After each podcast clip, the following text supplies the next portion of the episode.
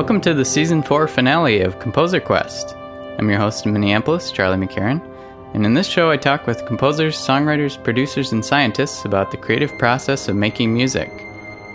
I put out a call to my listeners to ask who should come back on the podcast for this final episode, and the chosen composer is John Brantingham.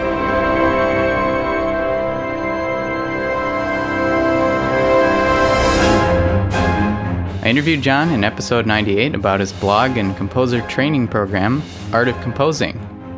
In this episode, John talks about his mission to find a more systematic and practical way to compose, rather than just blindly experimenting. I'm trying to get better with specific skills. If you can't name those skills, how can you get better at them? So that's what I'm trying to do, is I'm trying to say, well, what skill will allow me to write a piece that's 5 minutes long? John also shares some of Gustav Mahler's orchestration techniques. He's not afraid to have a 110-piece orchestra and only use the bassoon and the oboe alone for 8 bars. And whereas most of us would say, if I've got a 100-piece orchestra, I'm going to use 100 pieces all the time. Before we get started, I have a few announcements. This episode is brought to you by my generous Patreon patrons and by lynda.com. Lynda is an online learning platform with over 3,000 on-demand video courses to help you improve your creative, technical, and business skills. For a free 10-day trial, go to lynda.com/quest. And that's LYNDA. Now, a moment to thank my patrons. This week I've written a jingle for Canadian composer Daniel Bailey, who's participated in 4 composing quests. You can check out his music at djbaileymusic.com. Thanks, Daniel. Daniel Bailey is a lucky man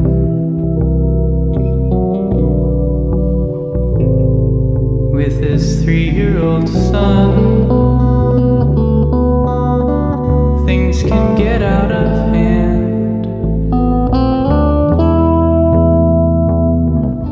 But he's way too cute to reprimand.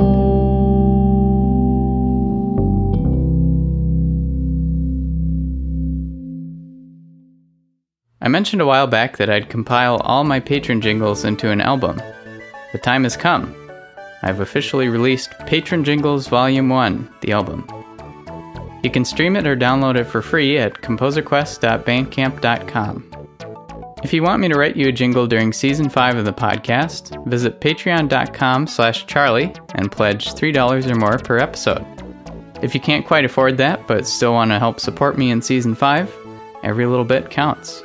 The $1 per episode level will get you a shout-out on the podcast, and the $2 per episode level will get you a shout-out, plus access to all my own songs and rare demo recordings that you've heard on this show. Thanks to all of you who've helped support this season of the show, and I'm looking forward to starting up again in October 2015. One last announcement. Our Minkino Film Score Fest is coming up this summer. Composers are currently writing scores for the videos given to them by their filmmaking partners. On July 20th, they'll hand their scores in, and our orchestra will get ready to play them live at the screening. If you're in Minnesota, come join us on August 13th, 7 p.m. at Landmark Center in St. Paul. It's a free event thanks to generous grant support from the Metropolitan Regional Arts Council and the City of St. Paul. If you live somewhere else, tune in at composerquest.com for the live webcast. Again, it's at 7 p.m. Central on August 13th. Stick around till the end of this episode for the final installment of All My Musical Children, featuring a special guest. After that is another episode of Charlie's Music Production Lessons. Okay, enough announcements. Time for my talk with John Brantingham.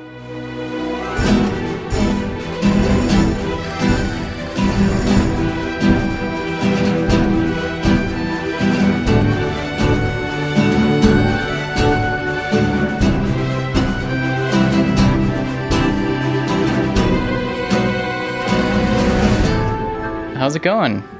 Haven't talked to you in a little while. It's going good. Yeah, it's been a while. My hair's a lot longer now, too. So yeah. It's like grown in the back. I don't know. True composer style. Yeah. Yeah, I know. I'm like, I work for no one now, so. Yep. Might as well. I don't know. So how are things with you? Oh, good. Yeah. This is the season finale episode of the podcast. Oh, whoa. So there you go. I'm really moving up in the world. Yep. I put out an email to everyone saying, who would you like back on the podcast? And we got one response, and that was for you to be back on the podcast. So you win. Yeah. How big is the list? I'm curious. I think like 400 people. Some listeners who found me after listening to the podcast, and some people that I forced on my list, friends, and which was, now that looking back, not the best idea to just paste everyone's email into MailChimp, you know. Yeah. Oh, you know, it's good though to have a couple people in there that don't really care, that can tell you when you did something like, hey, you just sent out an email that was completely misformatted. And yeah. Well, that's good. I got 100% of the responses. You did. I feel good about that. Yep. It's funny how, like, in your mind, you're like, I'm probably going to get this huge wave of all this. It's like most people just, somebody else will write back, you know. Mm-hmm. So let's see. So last we talked on the podcast, you were just beginning your film scoring program. What kind of classes have you been taking since then? Well, you know, the program, I think, has been really good. I know I've seen things online where there's mixed reviews about going into programs like this, which for anybody who didn't listen to the original episode, it's the UCLA Extension Film Scoring Program. But, you know, if you didn't take a program like this, it would take you probably several years of, you know, having to get work, maybe work as an assistant, before you would get the kinds of experiences that you would get in such a short amount of time. So that's my little blurb about taking the program. And, since last summer, I've taken, you know, all three. They've got kind of the main core classes, film scoring 1, 2, and 3. And, you know, I've taken conducting, advanced orchestration, synthestration, which is MIDI 1, which is just basically how to get your sample libraries to sound as realistic as possible. Composing for animation, which was crazy. I don't know if you've ever tried to do a tempo map to hit all the little, you know, every little movement, blink, and, you know, piano falling. Yeah. So that was a great class. It's just been an amazing program, and kind of what I've learned from it is that the people who appear like they're going to make something of themselves, it's the people that pay attention to detail. It's all the little things. You know, there's a bunch of people in the program that write good music, but the people who are really knocking it out of the park every time, especially on recordings, are the people that are paying attention to detail, taking the time to proof their parts, taking the time to, you know, figuring out, is this little pattern I wrote for the violins going to actually be playable? And I think above all, what I've picked up from the program is attention to detail is what really will allow you to excel in this career and really any career. I mean, it was the same in every other job I've ever had. It's paying attention to the little things that nobody wants to pay attention to. Yeah. What advice would you have for people who don't necessarily know how to write for orchestral instruments, but want to give it a shot? Like, let's say you don't play a certain instrument, but you want to write for it. Yeah. So, I mean, really, since I was a teenager, I've attempted to learn as many instruments as I could. So, you know, trumpet is my main one. I picked up guitar when I was about 12 years old. My dad was a classical guitarist, so he taught me how to play. You know, I got that Alfred book on playing the piano, and my brother played clarinet, so I stole his clarinet, and I've been learning to play that recently. So definitely, if you can learn to play it, that's probably the best. But if you don't have that option, obviously instruments cost a lot of money. My recommendation would be, one, get a good book on orchestration. You know, probably the most common one is the Samuel Adler book. But the thing that I've noticed that has allowed me to, at least what I think, get good recordings and good performances, usually from the first take in all my recordings, is that I don't try to get too fancy, you know, or too crazy with the techniques I'm writing. Most instruments, they've got a comfort zone. You know, there's a comfort zone in terms of range. There's a comfort zone in terms of, you know, the kinds of things that you write. If you write quarter notes, obviously, most people are going to have no problem just kind of chugging along on quarter notes. If you're writing these crazy 30-second note arpeggios going up to some weird thing, everybody's going to have problems with that on the first try. So that if there's anything that can be simplified and rewritten so that it makes more sense for that instrument, then that has always helped me to succeed on all of my recordings. And, you know, writing characteristically for the instrument is something that takes experience. So a lot of times you won't get it right the first time through. And in fact, probably the thing that made me feel the worst out of all the recording sessions, I had to write for piccolo trumpet, and I'm a trumpet player, so I was like, I got this. And I just wrote terribly for it. I wrote really high in the range. It was difficult. I think I got in my mind what I would be able to do if I were well-rested, not sight-reading, and, you know, once you listen to it a million times, you're like, oh, he's got to get this. This is going to be perfectly fine. And it just didn't go well. The guy got it. And he's a great trumpet player, but I felt bad about it. He felt bad that he didn't give me, you know, an amazing performance. I felt bad that I wrote bad music for him. But sticking to what is simple, you know, what generally works, open up a score, and, you know, if there's a texture you're thinking of in your mind, chances are another composer's already done it. And it's gone through probably several rewrites and multiple performances to where they can test it out to see if it works. So, you know, you open up Mahler. Well, Mahler may not be a good idea because he tends to write pretty difficult stuff. But, I mean, geez, open up any film score, and you're going to see techniques in there that are playable and comfortable for instruments, because a lot of times film scores are recorded on really short time schedules, on high budgets, and they just got to get it done quickly. So there's a lot of benefit to really, you know, writing in that manner. Yeah.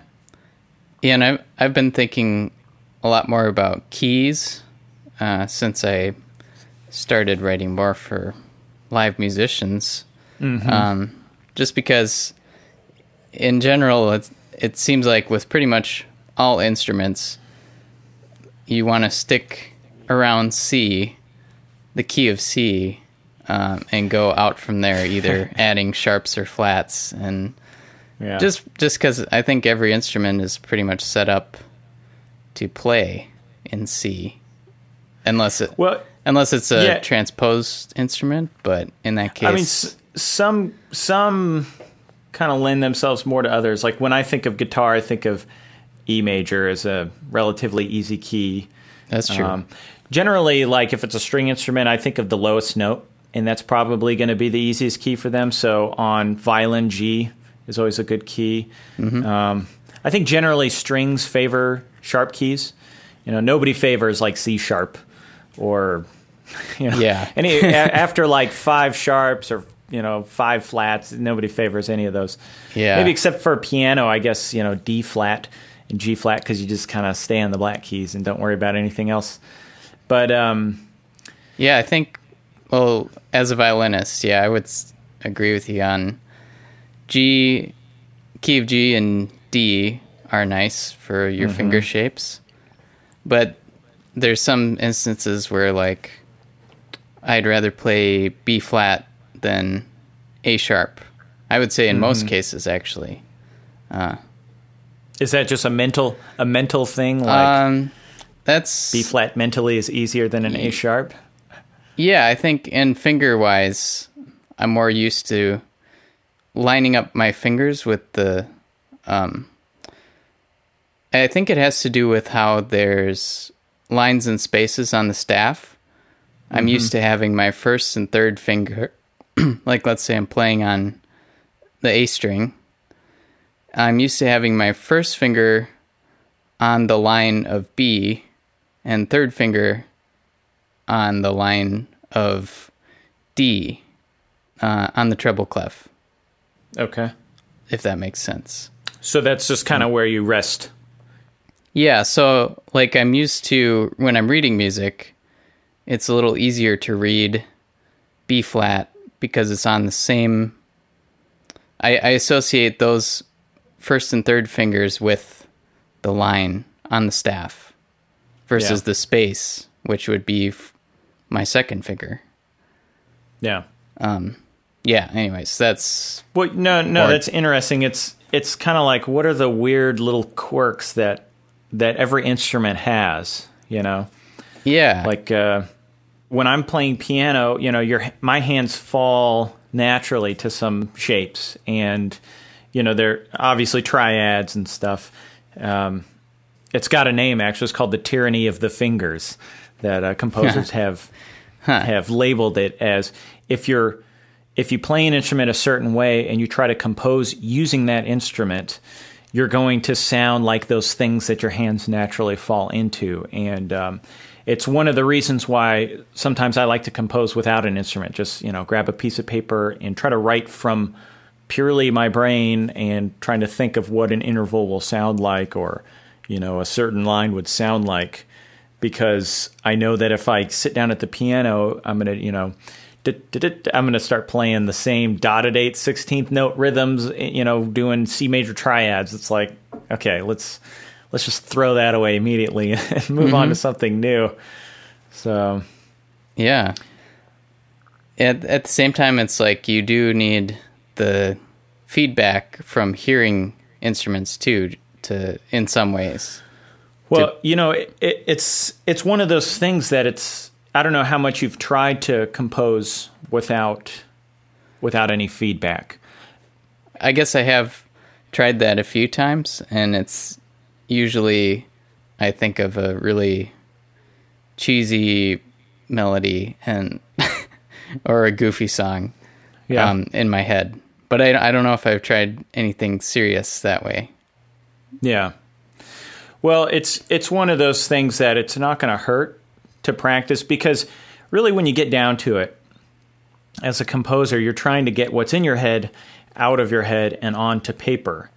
And anything in between will have an effect on that, good or bad. So, you know, you look at the state of film music right now, for better or worse, is a lot of ostinato, you know, a lot of drums, a lot of long melodies, you know, played by 8 horns.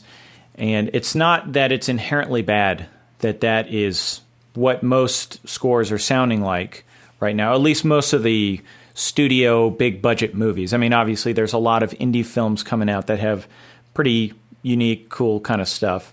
But if you pick your average, you know, summer blockbuster, you're going to hear da da da da da da da da da da pop, you know, kind of stuff. And then the horn melody comes in that lasts for 4 bars.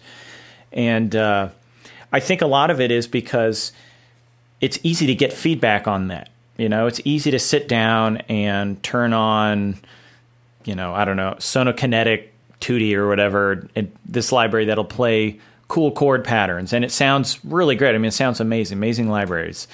And it's easy to throw on a horn patch that's 6 horns playing long legato lines. But because that feedback sounds so good, that's what you end up going with. But there's lots of other techniques that, you know, if you try to write with samples, fingered tremolos on strings, it's going to sound really weird. Now, unless you had a patch that, you know, has all the different fingered tremolos pre-recorded. But if you wrote that by hand, you know, say an E to G fingered tremolo, and you get real violins to play it, it sounds really cool. It's this kind of cool, wispy, trill-like sound. But a lot of people will just never do that nowadays because it doesn't sound good with samples. The feedback that they're getting is not really accurate when it comes down to real people playing. And a lot of it happens too for solo lines. You know, if you can play a long sweeping melody with sampled, you know, trumpet playing A to C to D above the staff, and it sounds, you know, beautiful. It's all pianissimo. You try to get a real trumpet player to play that, and it's probably going to sound choked and tight, and it's not going to sound characteristic.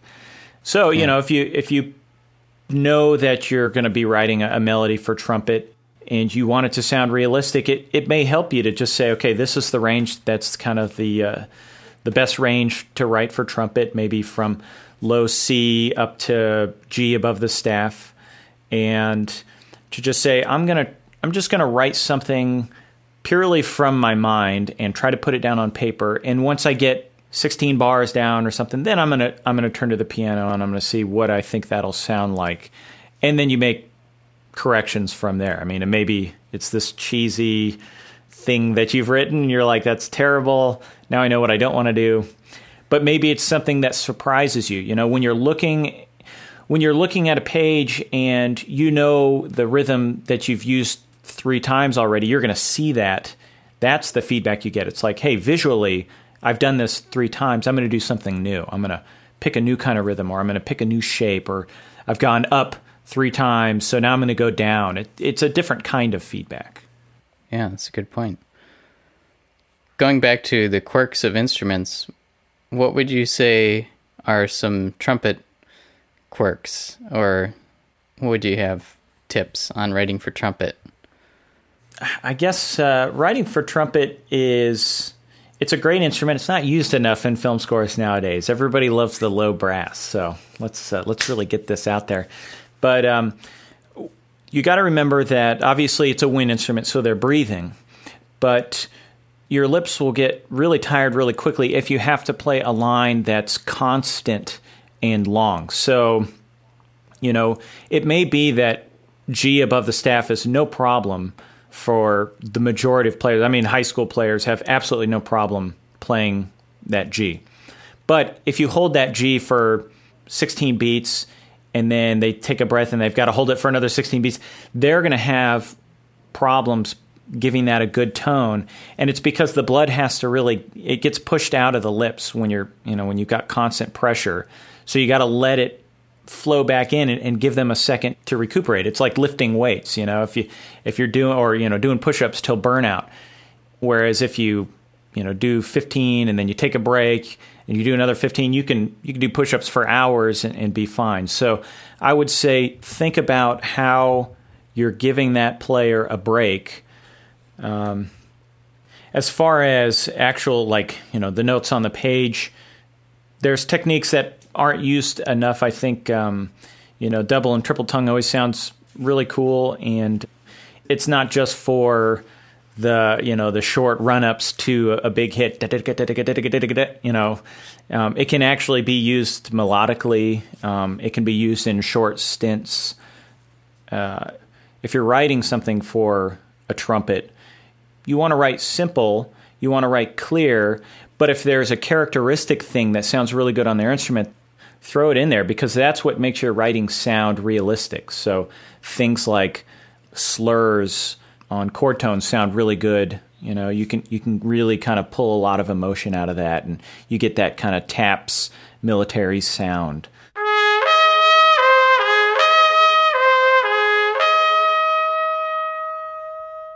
You know, obviously a lot of jazz type of techniques, things like shakes, things like doits. I don't know if that's the right way to say it, but it's the, you know, when you kind of pinch off the end of the note while you're slurring it up. What are shakes? Shakes is basically where you hear it a lot in big band writing, where if you're kind of higher up in the range, it's kind of like a trill that is bigger than a second. So a lot of times it'll be like a minor third or a major third. And then a lot of times you'll end that up with the doit. So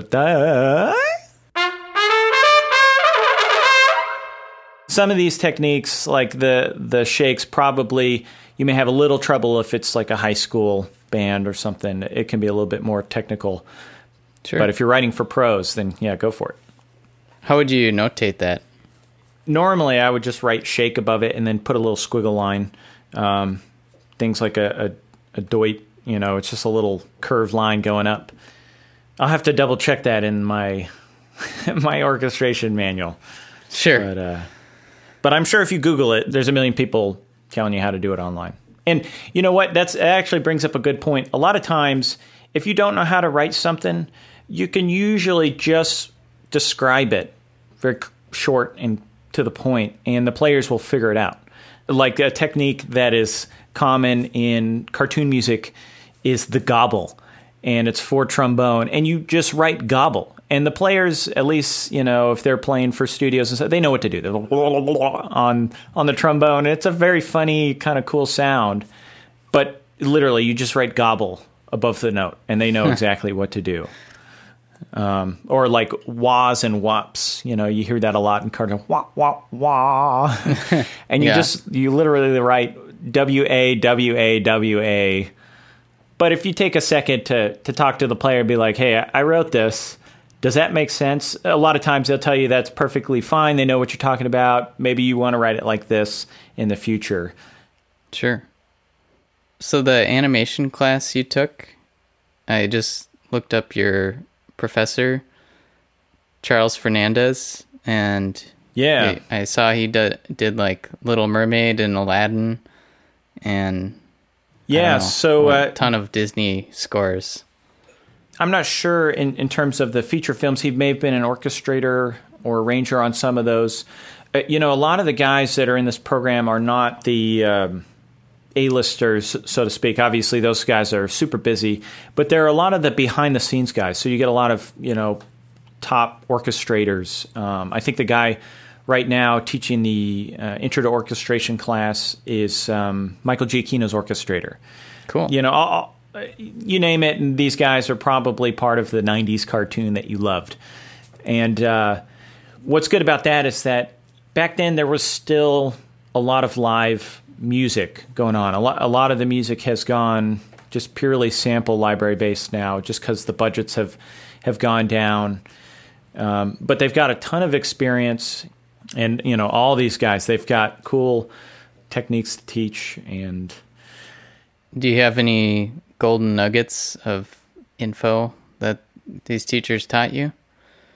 You know what? I can't remember who told me this quote, which teacher it was, but I can remember who it came from. It was Basil Polidorus, and it was, you have to break into the business of tomorrow, which I thought was a really good insight that a lot of people, you know, if you go on any composition Facebook group, you'll see probably 15 guys that are posting, hey, here's my epic orchestra track, please like it, you know. And that is, it's the business of today, and yeah, it's good to be able to do that, but really you got to think, when would be my time? It's not going to be right now, you know. There's a set of A-listers, and sadly, I'm not sure if you've heard the news, but James Horner died yesterday in a plane crash, which a lot of people are really, really upset over. And it's a really sad thing. Yeah. Because he's still young, still had a lot of great music in him. But yeah, you have to think about when is going to be, if there's going to be my time, when would that time be? It's not going to be right now. It's not going to be this year. It's probably going to be, you know, at a minimum 5 to 10 years from now that you could really start to make a dent. And that's what you got to be thinking. You know, you look at a guy like John Williams, you know, I think he did something like 40 movies before he did Jaws. And he was writing a lot of those movies in what's called the modern style. I don't know if you're familiar with film scoring theory at all, but there's basically, there was this modern style that started to pop up, and it's, you know, jazz scores in the 50s, and it's scores like Ennio Morricone and other ones that aren't your traditional big film score sound. And he was really one of the main ones to say, I think that the movies that are coming out need to get back to that more traditional sound. I mean, obviously, he got paired up with the right movies, Jaws and Star Wars and Indiana Jones, but he wrote in the style that he felt was going to really work not necessarily right now with audiences, but what was really working for the movie, and it paid off. He's had an amazing career. So what's popular right now may not necessarily be popular 10 years from now, and you really got to work on what's your unique voice. Yeah. I don't know if you've seen these videos, but like Star Wars without the music. Or, yeah, any of his films without the music are just like awkward, not energetic, or like E.T., the kids biking around. I think people use that as an example a lot, but yeah, it would just be kids biking around. There'd be no drama. Yeah. Well, yeah, and you know, obviously, not to say that George Lucas can't make a good film, you know, or Spielberg can't make a good film. Right. I would say music has to be looked at as an equal part of the drama, of the story. For instance, that bike scene at the end of E.T., that was cut to the music. That, you know, they tried several times to get a recording that worked, and you know, the orchestra maybe got off a little bit, and Spielberg said, just conduct it the way you hear it, and then I'll recut the scene to your music. And I'm sure that's every composer's dream, for the director to say, you know, you've got the reins on this one. So it's probably a little bit unfair for us to say, oh, that scene doesn't work without the music. Obviously, it doesn't, because it was cut to the music. But music really sets the pace. It sets the undercurrent of how fast or how slow the scene is going. I mean, if you've got one long held note, you can make a fast scene feel really slow. But if you've got a constant, you know, 8th or 16th note pulse underneath, you can make a slow scene feel really fast. And yeah, that throne room scene at the end of Star Wars, it drags on without the music. But really, the focus, there's no dialogue. You know, there's maybe a couple sound effects here and there, you know, some smiles. And I love the replaced Chewbacca scream. I don't know, I think it made that whole video. Yeah, for people who haven't watched that, it's pretty great. They replaced all the sound effects. Well, there probably weren't many sound effects in it, but they replaced them all with, like, awkward coughs from the audience. And Yeah. Well, I was listening to your recent podcast episode on orchestration, and I thought it was cool when you were talking about your 5-staff orchestration method of thinking about one staff as the melody line, one staff as the counter melody, one as the pad. Yeah. And what were the other ones you had? So you've got melody, you've got counter melody, you've got melodic fills, you've got pad, and then you've got percussion. And, you know, a lot of the stuff that I'm trying to improve on is stuff that's really geared towards composing quickly, getting your ideas down quickly and efficiently, collaborating possibly with other orchestrators or with other composers. And for a composer, you know, you don't organize in your mind the piccolo and the flute and the clarinet necessarily always working together, or the oboe, you know, but they're really close together on the score. So if you look at how the score actually, you know, kind of the bones, the skeleton of the score, a lot of times you've got the primary element, which is normally the melody. I mean, technically you could have anything as a primary element. It could be a big drum hit or something. But you've got your primary element, you've got your secondary element, which could be a counter line to it. You've got the pad, which is basically your chords. They could be a simple sustained pad, or it could be a rhythmic pad. It could be an arpeggio that's going back and forth. But whatever it is, it kind of gives you that glue harmonically that holds things together. Then a lot of times you've got little melodic fills that don't quite fit into the realm of a counter line. You know, it's the little whatever that just kind of sits there, or maybe it's the big woodwind run that leads up to the end of the chord. And then you've got your percussion, which are a lot of times they match the rhythms, but they're kind of a separate element. You kind of think of those differently. So I didn't come up with this. This is what I got from my advanced orchestration class from Tom Sharp. And and he got it from his teachers a long time ago. And it's just a great way to sit and try to arrange something quickly. That's funny because those five things line up almost exactly with a music mixing book that I was reading that was talking about the 5 layers of a pop song. Mm-hmm. And it's the same, you know, melody, a counter melody, fills, like a guitar fill or whatever, pad, mm-hmm. and percussion. And it was talking about thinking about which instrument is doing what thing, and they can kind of switch off doing them. But yeah, no, and you know, it like modern pop, I mean, it's got its roots back to the 30s and 40s with big band stuff, and those concepts then have leaked through to the arrangers of today, you know, and everybody's using different instruments, but the concepts and the mindset are still the same.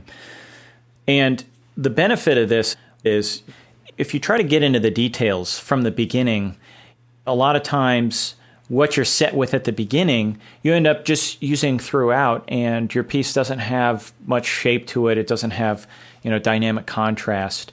So if you can step away from those details and just look at the big picture, then you can really get outside the box. So kind of the first step is, you know, just write something simple, a simple melody and chords. You don't have to try to write out a cool voicing for it, or you don't have to write a cool pattern for it. You just have to have an idea of what it's about. The next step after you do that is to arrange it mentally using words. You don't have to know what the violins are playing right now. You just have to write, I want the violins to do something like this. Or maybe you don't have to get that detailed. It's like, I want this to be earth-shattering, right? That's going to mean something. You don't know quite what that means yet, but if you write the first 8 bars are earth-shattering, that's like, what does that mean? You know, it gives you a lot of mental freedom to start experimenting. And then maybe the next 8 bars are flying.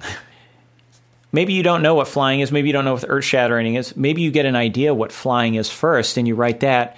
Now you've got somewhere to go, and you can work backwards. You can figure out, okay, I need to transition to this. So maybe earth-shattering for the first 2 bars, and then, you know, maybe just house-shattering after that. Maybe just cup-shattering. I don't know. You know, like you can get almost stupid about it, but it frees you from, you know, what don't you know about composing? What I don't know every cool way to write a string pad, but I know some cool words that I can throw in there, you know, so. Then the next step is to flesh out that word arrangement into this short score, this 5-line sketch that you've got.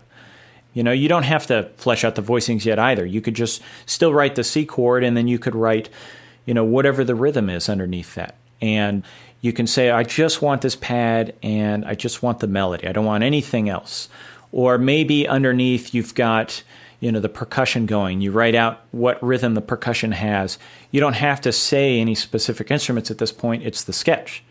And then from there, you start to develop it into a bigger score to where you can divvy it up, and maybe you add elements. And obviously, you go back and forth. It's not a perfect, you know, 5 steps and you're done. You kind of bounce back and forth till you get your final product, what you like. Yeah. That word method that you were talking about, writing down earth-shattering or something, mm-hmm. that seems like good training as a film composer, because I'm sure you'll get a lot of briefs from directors that say, oh, this needs to be earth-shattering here, or words that you would have no idea what the music would sound like necessarily. Yeah.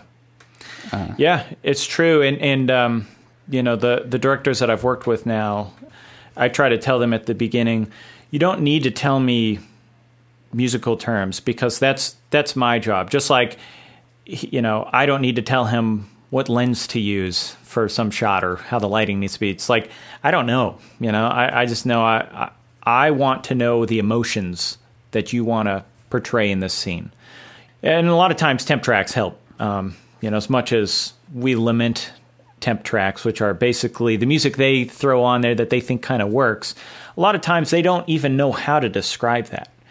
And just giving us the emotion that they want to portray a lot of times will work better than trying to say, oh, I think you should use minor chords here, or I think the melody should be in quarter notes. It's like maybe they played an instrument growing up, or maybe they're composers themselves, but that's why they're bringing us on, is that they want us to have our fingerprint on the film as well. So if you practice, trying to come up with emotions or words in your own arranging, now it gives you ammunition when you're talking to a director. Say, oh, this could be earth-shattering right here.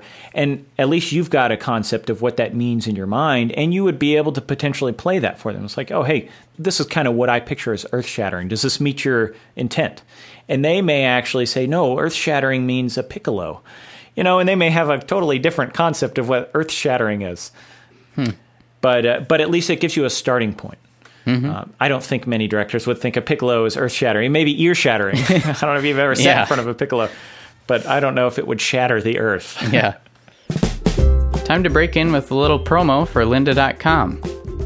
Since we're talking about film scoring, I thought I'd share a clip from a great Lynda interview with Richard Gibbs, who's composed for over 60 films and TV shows like The Simpsons and Battlestar Galactica. Here he talks about the benefits of conducting his own orchestral film scores. I can work very quickly that way.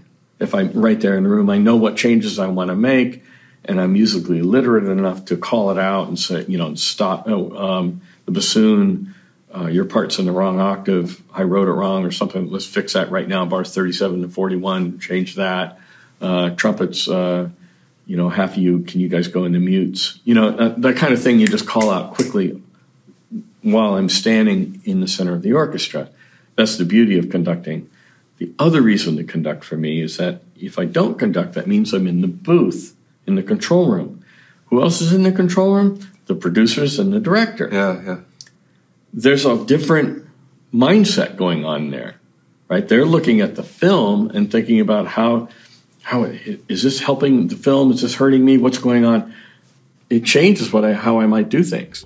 If you're interested in more courses and videos like this one, you can try Lynda free for 10 days by visiting lynda.com/quest.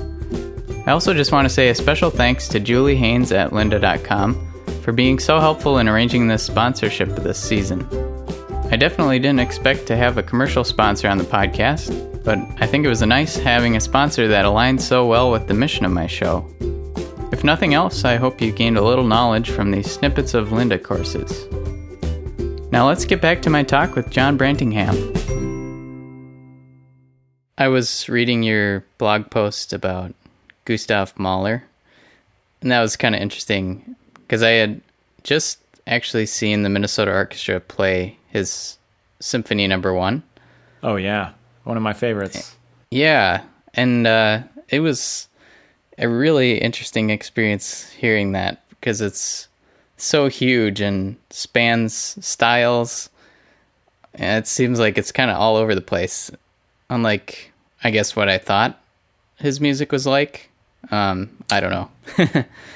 Yeah, he has probably been my favorite composer since I was maybe about 11, 12 years old. It was the second CD I ever bought. First one was Chopin's Nocturnes, but the second one was Symphony No. 1. And I've probably listened to that symphony more than anything else out there. And Mahler's a very interesting guy. He had a tragic life. He lost 6 or 7 siblings when he was a kid. They either died in childbirth or through accidents. And this really had a huge effect on his music. There's this one famous story where he was a child and his parents were having a horrible fight. His dad, I think, was an alcoholic. It was just this terrible thing. So he runs outside and he sees a guy playing a little grinder organ thing with a monkey dancing on a leash, and it kind of cemented in his mind this juxtaposition of the tragic and the humorous and these kind of weird dualities of the way the world works. He's losing all these siblings, and yet he's got these funny things on the street and he's enjoying little bits of life. So you can really hear that in his music. It'll go from this amazing, fast tempo, fun thing, all of a sudden down to a funeral march. He's got Frère Jacques as the third movement in that symphony played in minor by a solo bass. It's just a strange thing, and it actually had a poor reception the first time he played it. And he's famous for saying, "My time will come," and it really only came after he died, long after he died, kind of starting, I think, in the 50s and 60s. He started to become a lot more popular, and now he's really having his heyday. I mean, he's getting performed a lot. I just went to a performance of Symphony No. 6 with the LA Phil, just amazing music, amazing orchestrator. The guy was the head of the Vienna Opera. He had to leave, actually, because he was a Jew, and ended up coming to New York, and I think it was led the New York Philharmonic. I'm not quite there yet in the biography. This is just based off of other things that I've read. But, he had access to scores back then that most people didn't get access to because he had to perform them. So he was performing, Wagner. He was performing Mozart. He was performing all the great composers of the day and before, and was known for being kind of a tyrant, holding people for hours and hours during rehearsals. And normally the orchestra would hate him. But what it meant is that he really understood balance. He understood textures and sounds in ways that a lot of people didn't. So if you get into his scores, one, you'll notice how complicated they are, how many directions he gives. But two, you'll just notice where he's got the most interesting textures, or he's not afraid to have a 110-piece orchestra and only use the bassoon and the oboe alone for 8 bars. And, whereas most of us would say, if I've got a 100-piece orchestra, I'm going to use 100 pieces all the time. Mm-hmm. And he just didn't think like that, because he's like, I've got a 100-piece orchestra all the time, so I'm just going to write what I want to write. Yeah. That's a struggle for me, too, kind of, because if I'm writing an orchestra piece, I want everyone to be playing something cool, all the time, but maybe it should be a little bit more like, give people a cool part, and then they're willing to sit for a few measures and not play anything, or no, definitely, it's a thing that you feel guilty giving somebody a boring part. I try not to do this, but sometimes it just happens. I'll say, I'm so sorry, your part sucks. I'm sorry you're playing quarter notes for 48 bars. But if it's what the music needs, it's what the music needs. You look at timpani parts for the great the great symphonies of the world, and it's like 100 bars of rest, and then but at that moment, it's the most important thing is that timpani roll, into a big hit. And, players know what they're getting into. If you're a trumpet player, your chances are you're not going to play the Andante movement, of a romantic symphony, because it's probably all going to be the strings, or maybe a little bit of woodwinds in there. So just write the music that you feel needs to be there. And then once you've written the music, grab your eraser and erase everything that you feel doesn't need to be there. Because a lot of times we overwrite, we're scared.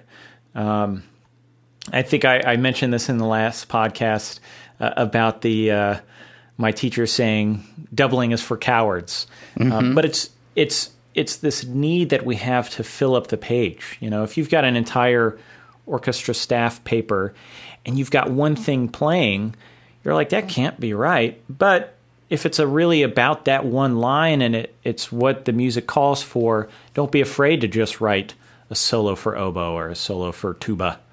Now, that's not to say that you shouldn't try to give somebody a cool part. I mean, a lot of times something can be written so that it's both musically doing what you need and it's actually kind of fun to play. Yeah. Well, talking about that, having instruments play solo parts, I've talked about this a little bit on the podcast in the past, but that dynamic shift from like a full spectrum of instruments down to one is what gives people chills, I think. Yeah, and it's one of the reasons why that sketching method works well. It's because, you know, if you're looking at a full score, a lot of times it can be hard to take in exactly what's happening. But if you're looking at a single line, or let's say you're looking at the 5-line sketch, you can very clearly see when you've taken out something. Or you can very easily see when things are very rhythmic and then they drop to sustain notes with a single melody. So it's that kind of big picture looking at your music that really helps out. Mm-hmm. Well, would you want to talk a little bit about your updated Art of Composing Academy and explain what you've been doing with that? Yeah, so, I released the original Academy back in October, and originally it was you had to pay, you get the course for life, but it was a much higher price. Now I've basically said, I think I'll probably get more people into this if I offer at a lower price at a monthly payment, and then you just basically get access to all the courses I'm going to be putting out.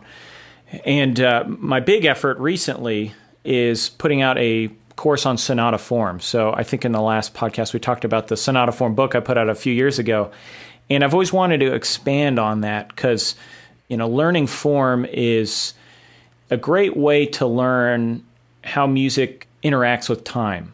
That, to me, has always been the most interesting thing. How is it that a certain kind of writing feels like a beginning, and how a certain kind of writing feels like a middle and an end? Yeah. So I've been really trying to take the time to dissect it and figure out what techniques are important for a composer to know to be able to control those aspects of time. And probably the most interesting one that I've come across is loosening techniques. So in classical form, you've got what are called tight-knit themes. And these tight-knit themes are what you think of when you think of a theme. It's the, it's the 8-bar theme. It's the antecedent consequent, the stuff that is, memorable and hummable. But how do you do all the rest around it? And sometimes it's easy to say, this is what an exposition is, but it's a lot harder to say, how do you do that? So the loosening techniques are basically 8 techniques, and they cover, how to make it longer, how to make it shorter, how to make it feel awkward, how to make it feel like you're getting your point across quickly, or, how to make it feel like you didn't get your point across, musically speaking. And their extension, expansion, compression, interpolation, fusion, asymmetrical grouping, functional redundancy, and functional deficiency. And those all probably sound a little bit strange to people. So if we've got the time, I can probably expand on them a little bit. Sure. Yeah. Okay, so taking an 8-bar theme, a basic idea may be dun, da, da, da, da, da, da, da, da. Well, extension, which is the first loosening technique, is where you may extend that basic idea by adding another repetition. Dun, da, da, da, da, da, da, da, da, da, da, da, da, da, da, da. Now, if you compare that against another loosening technique, which is expansion, what you're doing is you're expanding that basic idea from the inside. So now you're not taking that basic idea chunk and adding it at the end, another chunk. What you're doing is you're taking that chunk and you're making it a slightly bigger chunk. So if we go back to our idea here from Mozart, da, da, da, da, da, da, da, da, da. If you're to expand it, you may do bum, ba, bum, ba, bum, ba, ba, ba, ba, ba, ba. So you're actually lengthening the idea itself. Now compare that with the next technique, which is compression. It's kind of the opposite of expansion. So you may have the values of the notes, but you may just remove some notes, or you may remove a harmony or something. Dun, da, da, da, da, da, da. Interpolation is kind of a different thing. So you can interpolate new material between two formal functions. And the idea is that this material is unrelated. So, if you've got this idea, da, da, da, da, da, da, da, da, da, da, da, da, da, da, da, da, da, most people now are expecting da, da, da, da, da, da, da, right? If you're going to interpolate new material between them, you may do ba, ba, ba, ba, ba, ba, ba, ba, ba, da, da, da, da, da, da, da, da, and then you continue on. So it's a way of thinking about how do I add some new material that maybe changes the idea or changes the pacing, but it doesn't internally change the elements that I'm using. It's a completely new idea. The next one, fusion. Fusion is basically just fusing two formal functions together. And the last three, asymmetrical grouping, redundancy, and deficiency, they're more byproducts of the first five techniques, but they're ways of thinking about how you're controlling your music. So asymmetrical grouping is one of those things where you may have a three-bar idea because you've expanded it, followed by a two-bar idea that was not expanded. It can make your music feel really off-kilter. And it's a cool technique to use if you've got to make something feel strange. You know, you want to maybe have a quirky bassoon line, and it's for like a weird hobbit character or something. If the first idea is three bars and the second idea is two bars, that's going to make it feel a lot more awkward than if everything is nice and even and two bars as you go along. And then functional redundancy is really, you know, if you're extending something or expanding something, you've got more material there than is necessary to really state what the theme is about. Now, redundant doesn't mean bad. Redundant can be very good. It can expand your themes. It can make it seem much more epic. It's a way for you to understand what you're doing as opposed to just, you know, walking around blindly. And then deficiency is the same thing. It's just you're missing a formal function. So that's the concept of loosening techniques. And to me, it gives you something to actually practice as opposed to just blindly writing in the dark, which I think a lot of composers, they don't approach the act of composition as I'm practicing something. You know, I'm trying to get better with specific skills. If you can't name those skills, how can you get better at them? So that's what I'm trying to do is I'm trying to say, well, what skill will allow me to write a piece that's 5 minutes long? I can repeat the same four-bar chord progression for 5 minutes. That works sometimes, but a lot of times it doesn't work. A lot of times it'll just get boring, and you've got to have some tricks up your sleeve in order to keep people interested. So yeah, practicing these kind of techniques will really allow you to do it. Yeah. What do you think has been the most helpful for people who are taking your courses?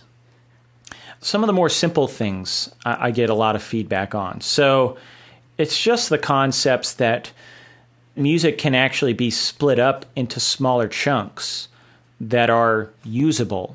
You know, people, I've gotten emails from PhDs saying that they didn't quite understand form until they read an article on my blog.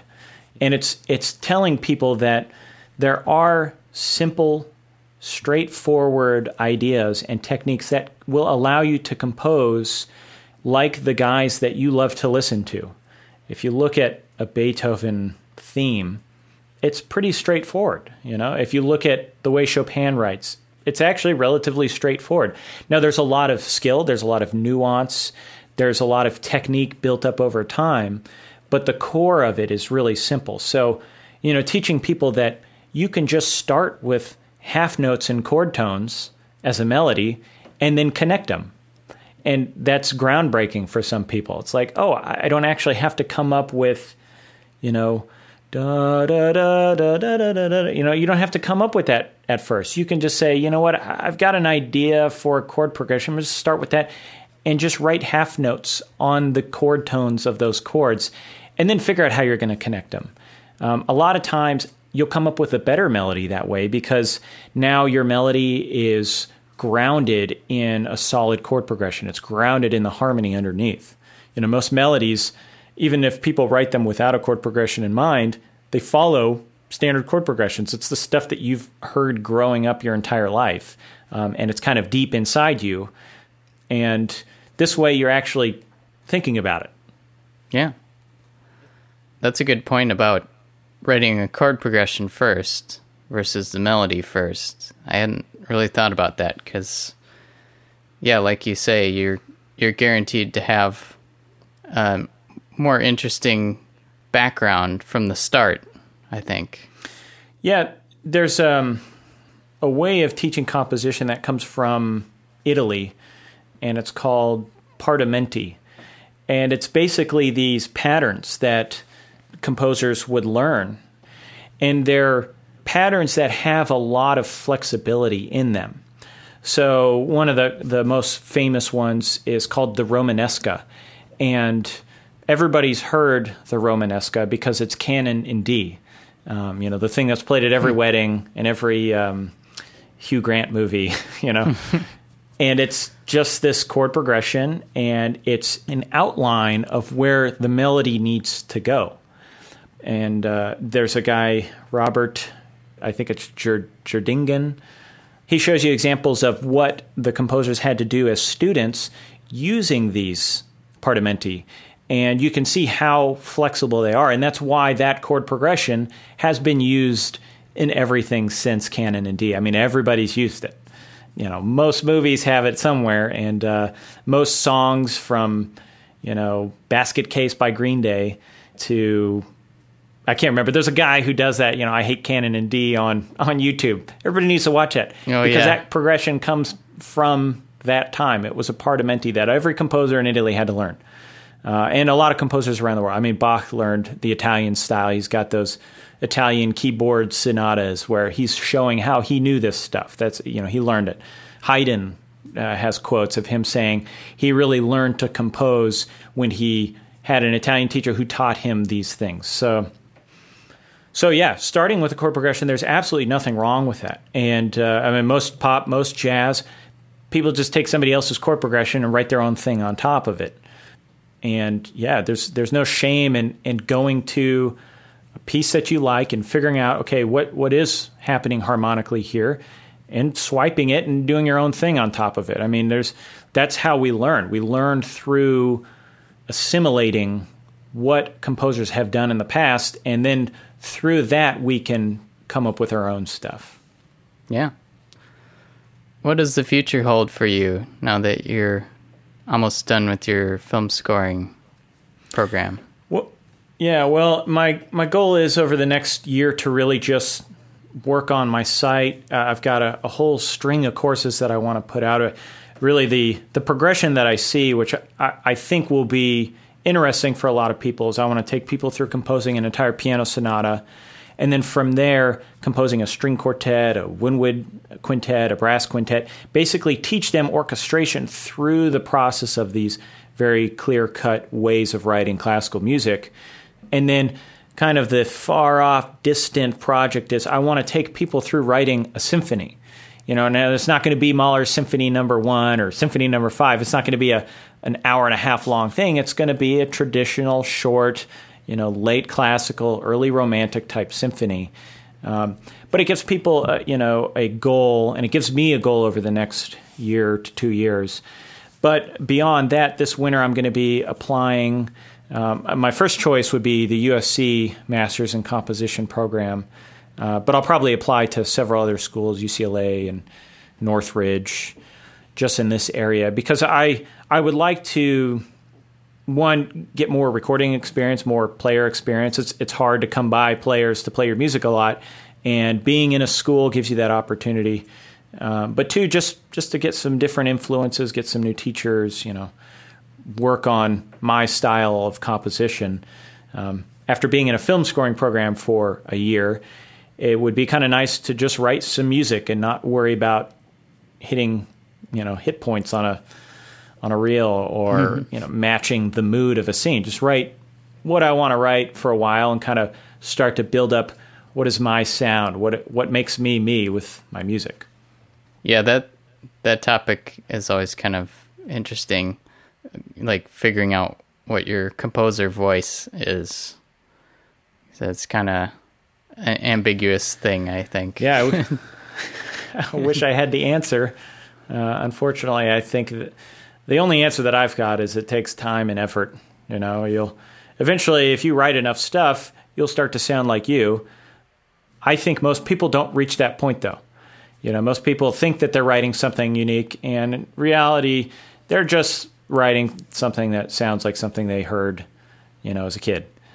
And it takes a lot of effort and a lot of knowledge to get past that point. At least this is what I think. And that's, I'm going to be striving over the next, you know, my 10-year plan. I want to I want to get past that point 10 years from now. Yeah. My 20-year plan is to write a masterpiece 20 years from now. My 10-year plan is to just get that, you know, get past that point to where it's like I'm not having to think about these basic things in composition. I can just know that they're there. I know how to write a piano sonata because I've done it. You know, I know how to orchestrate a cue for a film score because I've done it now. Now the hard stuff really happens. It's like, how do I internalize that completely so that I don't ever have to think about it again? It just happens. Because once you can do that, you kind of free up that mental space to experiment. That's where you start to get the idea. It's like, you know, jump out of the shower. I've got it. I need to piccolo and tuba play the melody together, you know? Yep. I'm sure that's your usual revelation. Right? That's it. Every time. I really need to write that double concerto for piccolo and tuba. It'll be earth-shattering. It will be. I can't wait to hear it. It will be earth-shattering. And ear-shattering together. And ear-shattering at the same time. Instead of tuba, it needs to be chimbasso. Oh, what is that? The chimbasso, as one of my teachers said, is a cross between a tuba and a chainsaw. And it's used in Hollywood for making farting noises on trailers. So those things that are called brams, you've probably heard them. Probably most people remember them from the Inception trailer. It's that thing that happens about every 4 seconds. Yep. And that's called a bram. And the main instrument that does those is the chimbasso. And it's basically like a really super bass trombone thing. I think it's valved, actually, so it's like a super bass trumpet. But it's real directional, really piercing, very earth-shattering, especially when you mix it with tuba. Huh. Cool.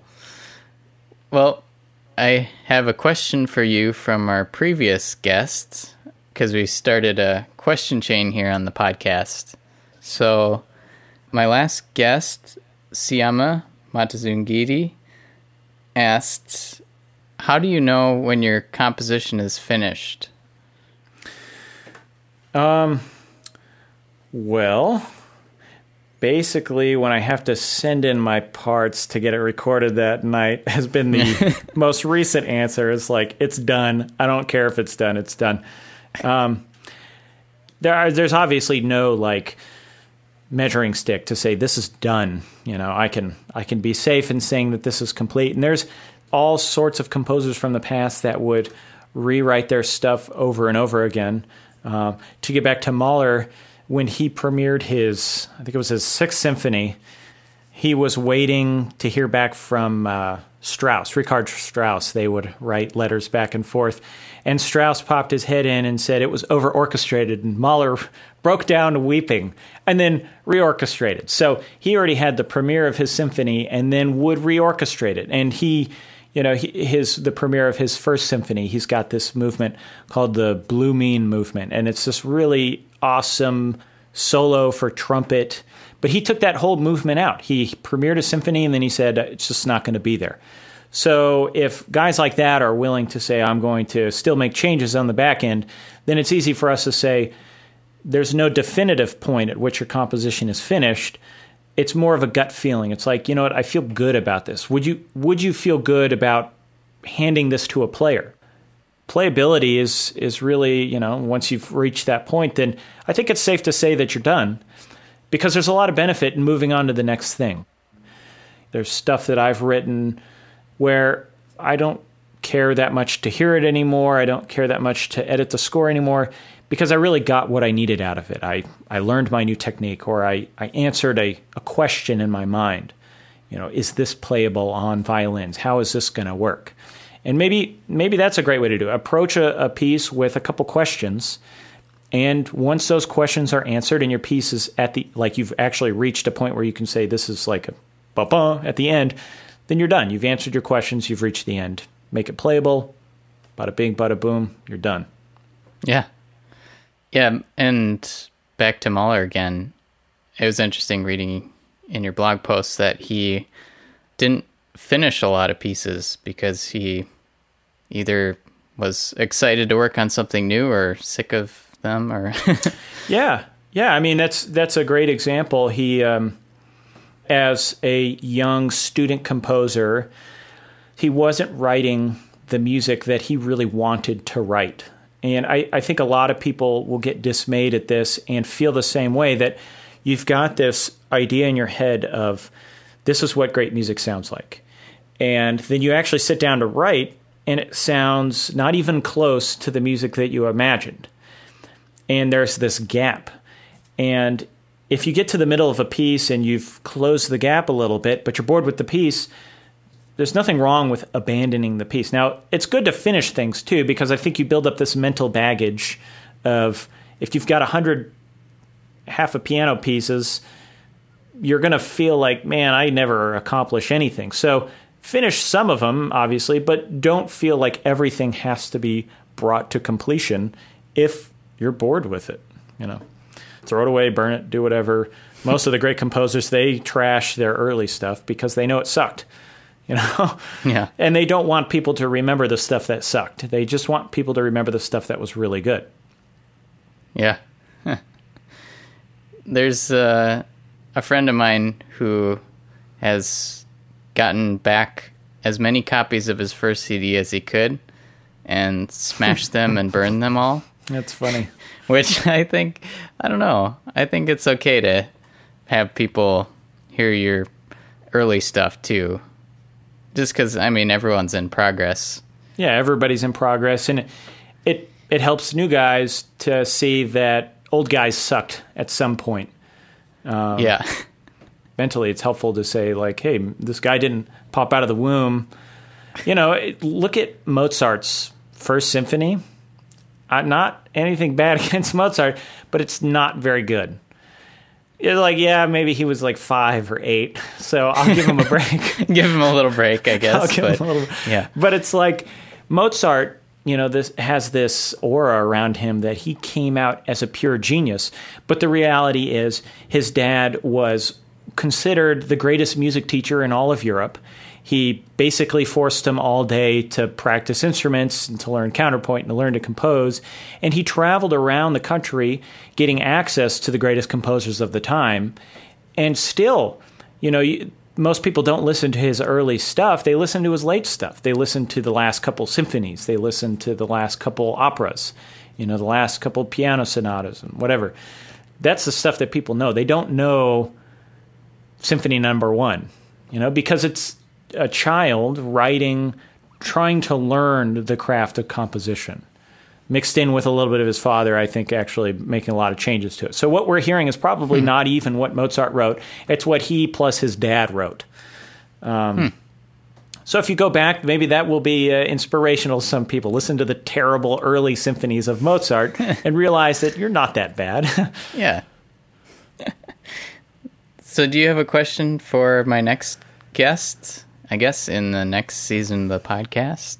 Oh, that's a tall order. It's got to span an entire break. Okay. If you had to come up with an orchestration style that is earth-shattering, what would be the main 5 instruments that you would focus on? Ooh, that's good. We'll see if they come up with the... what was that thing Piccolo called? Piccolo and Chimbasso. Yeah. Nice. Well, thanks so much, John, for being on the podcast here again. Yeah, thanks for having me. Yeah, and looking forward to more episodes of your podcast. Yeah, so am I. Yeah. Hopefully I've got some more time. Not that many classes coming up here, so. Cool. Thanks for joining me for this episode of Composer Quest with John Brantingham. You can check out his composition courses and podcast at artofcomposing.com.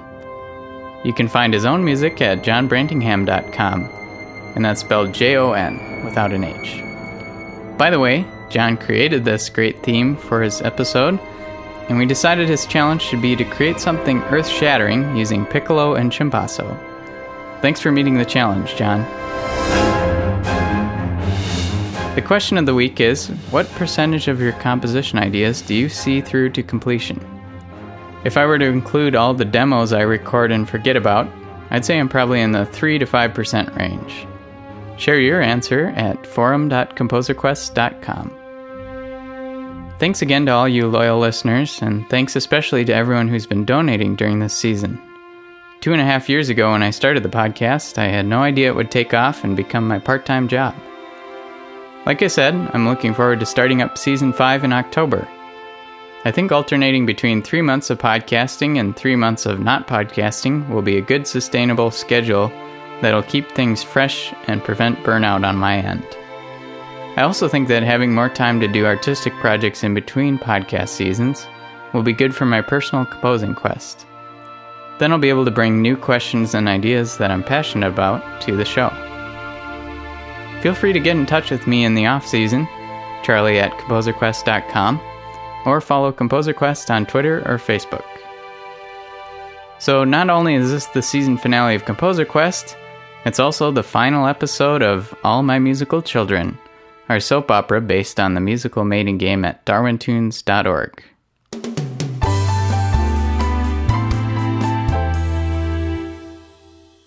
Last week we mated 2 musical loops to create this noisy little hooligan.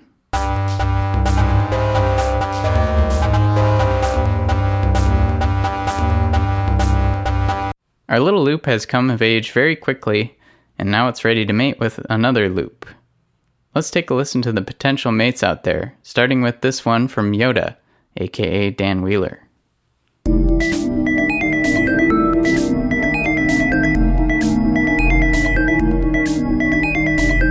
Okay, next loop.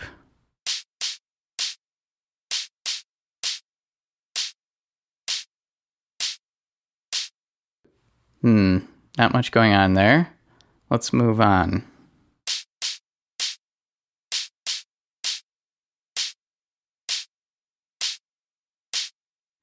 Wait, something's not right here. Let's see what's next.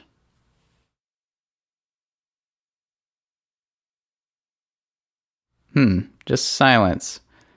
Well, it turns out after this silent one, the next 4 loops all sound exactly the same.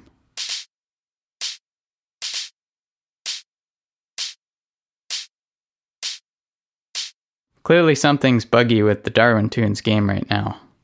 All these loops have usernames that sound like bots, too. Well, the mystery will have to be solved later. Let's choose Dan Wheeler's loop and see what babies come out.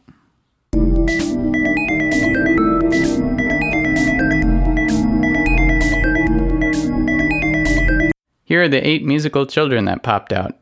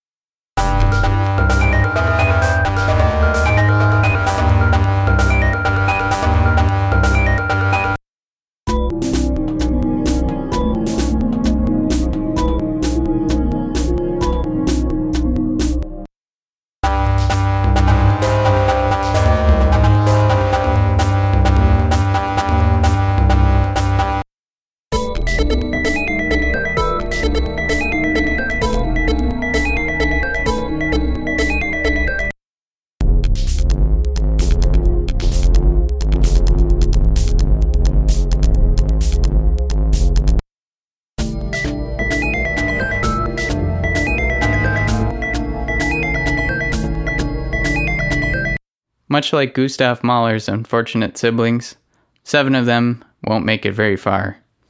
I had to choose one child to represent the family and throw away the others.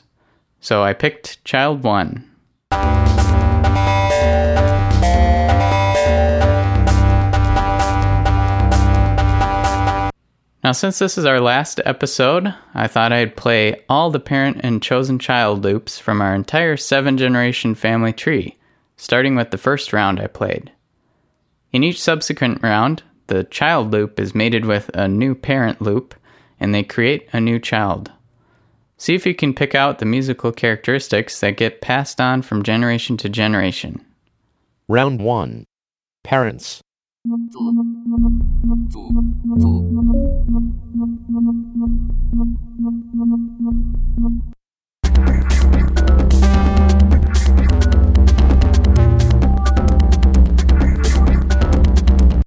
child.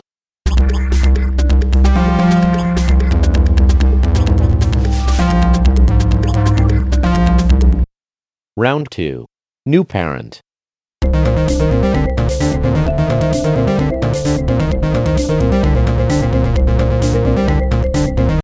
Child.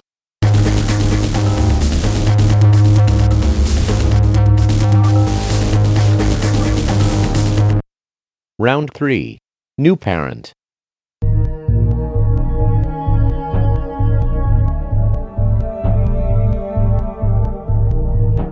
Child.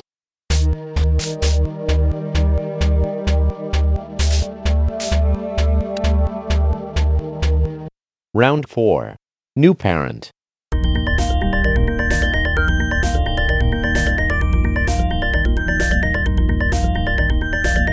Child.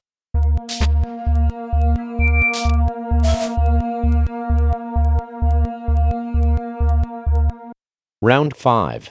New parent.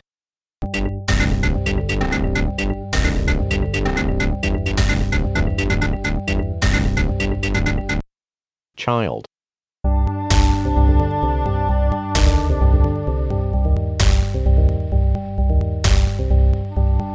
Round 6.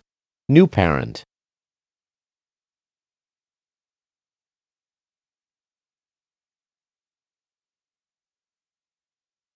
Child.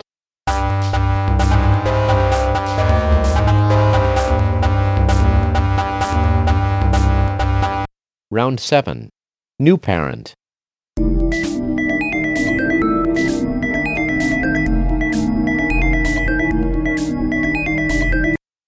Child.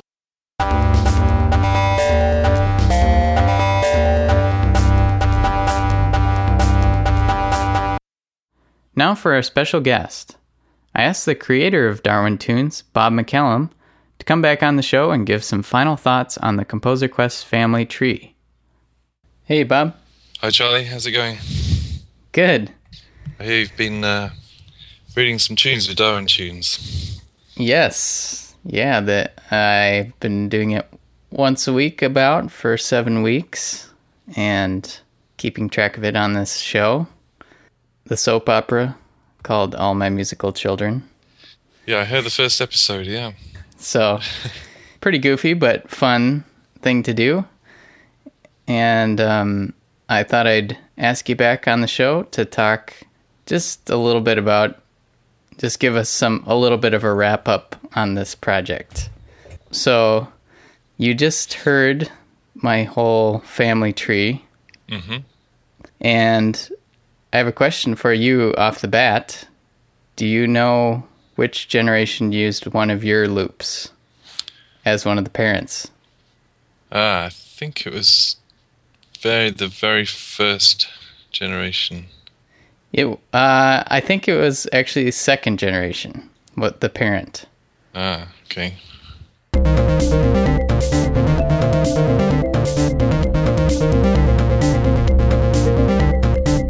I was just kind of curious, after playing the game so many times, do you still recognize all the loops you've created yourself?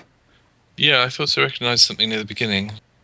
I mean, bits of my tunes don't really belong to me because I borrowed bits of other people's tunes and then my tunes get evolved or bred into other people's, so ideas flow around between different users. Mm-hmm. It was interesting coming back after like a week of not working on it, and there's just such a variety of ideas and sounds. It seems like there's not necessarily like a common thread, unless you've noticed something like that. I don't know. Well, we did a bit of analysis and found that the music, well, at least in terms of timbre, changes through time more markedly than perhaps between different users. So from one week to the next, you'll notice a bigger difference than between different users within a week. Hmm. So, I mean, that would make sense if everyone's mixing their genes around, mixing the gene pool around. Yeah. Like if I had done this project over the course of one night versus 7 weeks. Yes. Everything would have sounded much more the same, much will see me. Yeah. So knowing the algorithms behind this, what do you think you're hearing in this Composer Quest family tree that I might not be hearing? Well, I'm not hearing very often recognizable traits from both parents. The child, you seem to have often chosen a child that's predominantly taking material from one parent rather than the other. And I've noticed that you hooked onto some sort of smooth orchestral samples in the middle.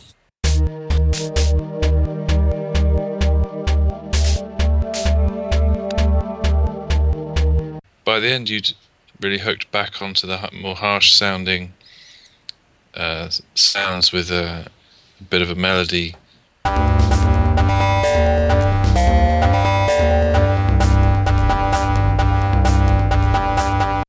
But 7 generations isn't really enough to really say much about what's... I mean, it's not a very long time in evolutionary Right. time. Yeah. Yeah, I think my method wasn't kind of unscientific. It was just all over the place of, like, this one sounds the most interesting to me at the time. Mm-hmm. But there was one thing I wanted to ask you about. In the 6th generation, I was presented with one possible mate that was just silence. Yes. And I was wondering, how did that happen? Yeah, that silence got mixed in there. Oh, you looked at the waveform. Yep. And it was from, the username was silence 100H. And then I kept getting, in the next generation, there were like a bunch of things like bots. So I almost wonder if someone was spamming the site somehow. Well, yeah, I mean, we would welcome people running bots against the site. We tried that ourselves just for stress testing the site a couple of years ago. But so yeah, if somebody wants to make a bot that attempts to evolve specific kinds of loops, that would be great. So I was going to ask you, my score by the end of the game was 18. What does that number mean exactly? So that's the number of times another user has chosen one of your tunes as a mate. Okay. Do you notice during playing this that people have predisposition for certain things overall, like minor keys or noise or like beat driven? I can't really comment on that generally. There have been people interested in...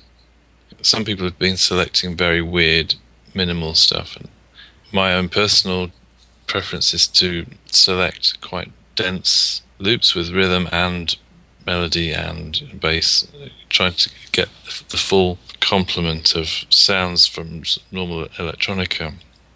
But in general, the rest of the users seem... I don't know what their rationale is. But. Yeah. Well, Bob, thanks again for making this cool project, and thanks for coming on here to say hi and bye to my listeners. Yep. Thanks, everyone. I hope you had fun with it. Do send in any thoughts or suggestions. Yeah. All right. Great. Cool. Thanks, Charlie. Yeah, thanks for hopping on here. Take care. Yep, you too. Bye. We'll see ya. There you have it, insight from the Darwin Tunes master himself. By the way, as of recording this, the hacker bots seem to have disappeared. So if you haven't yet, try the game out at darwintunes.org. I've played a couple rounds of the Darwin Tunes game since the family tree that you've heard, and I had to resist the temptation to record every musical mate and child. It made me realize that deep down I'm kind of a musical hoarder. I didn't want all these cool little random loops to vanish into thin air. But I'm learning to appreciate the beauty of ephemeral music, music that only you hear, and it's gone forever. It's come up a few times on the show, actually. Mike Olson talked about how using an old modular synthesizer is like a spiritual practice, since there's no save button, and just brushing up against the cables can change the sounds completely. My guest Torley described how music can be like Tibetan sand mandalas, where Buddhist monks create beautiful art out of colored sand, and then they blow it all away. Personally, I've often had the experience of hearing beautiful music in my dreams that vanishes when I wake up. I probably could go much further with this philosophical rant, but I should probably just cue the music and say goodnight to this Darwin Tunes segment. So please join me in blowing away the beautiful sand art that is all my musical children.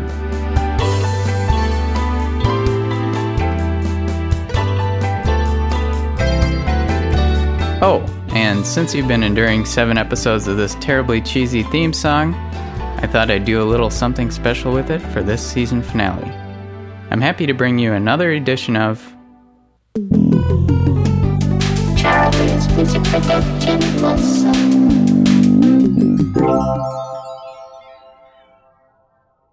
Let's take a listen to this intentionally cheesy theme I made and try to analyze what makes it sound like a soap opera.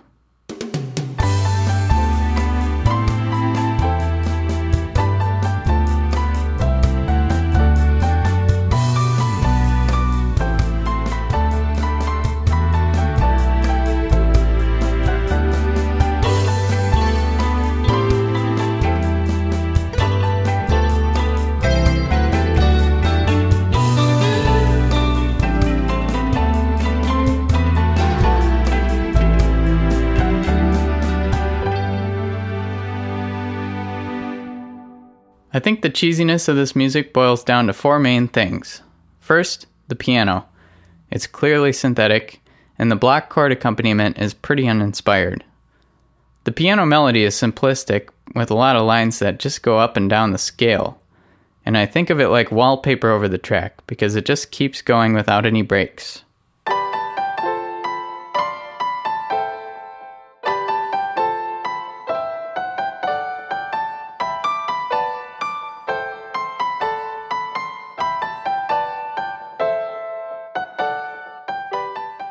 Second, the drums are just a little too polished and shiny, and when they're paired with the piano, they sound extra synthetic. I also use a simple bossa nova type rhythm, perfect for elevator music.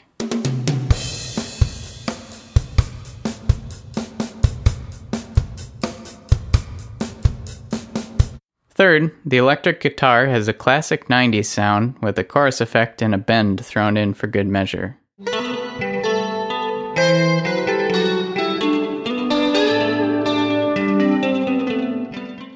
Finally, the synth strings.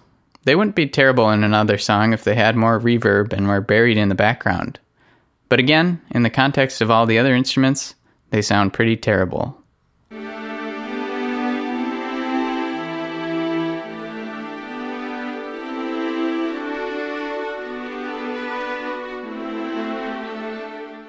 So now that I had a cheesy and awful piece of music, I challenged myself to make it into something I'd actually want to listen to.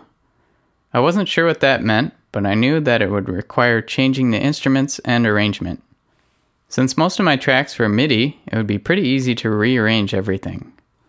My first target was the blocky piano accompaniment.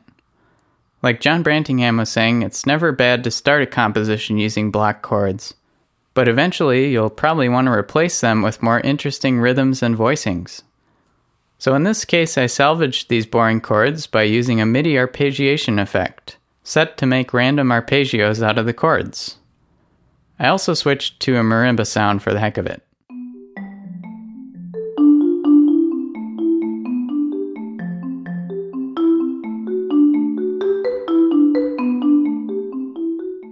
Next, I knew I wanted to split up the melody so one instrument wasn't playing the whole thing. If I'm feeling like a melody is too overbearing, I sometimes try making it into a call and response thing, so each instrument has space between their phrases. I tried doing this with flute and clarinet.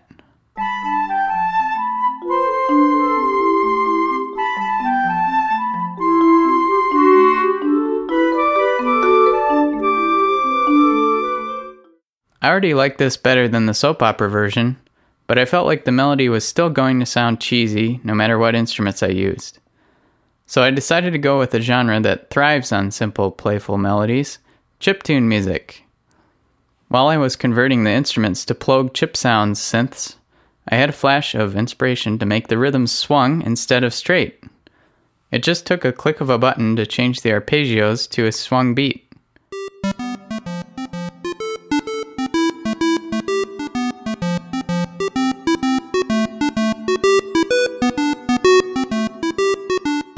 For the melody, I kept the same call and response idea I used with the flute and clarinet, just with two chiptune instruments, and swung.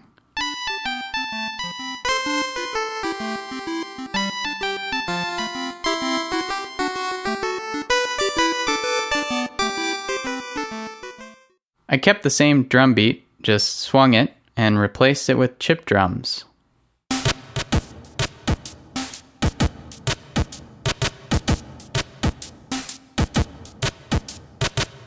The bass part was almost the same as my soap opera version, but with a little more space between the notes, and a few more notes on upbeats to keep the momentum going.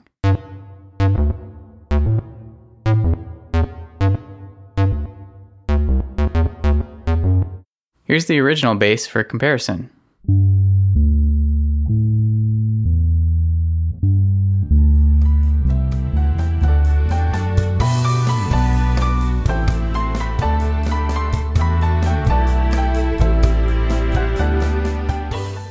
And the new one again.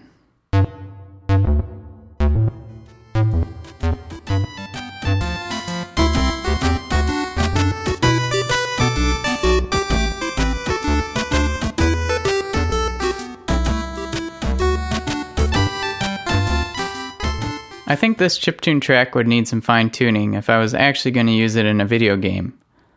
Listening back, the melody synths sound a little high-pitched and harsh. But I think I succeeded in my mission to make this theme a little more listenable than the soap opera version.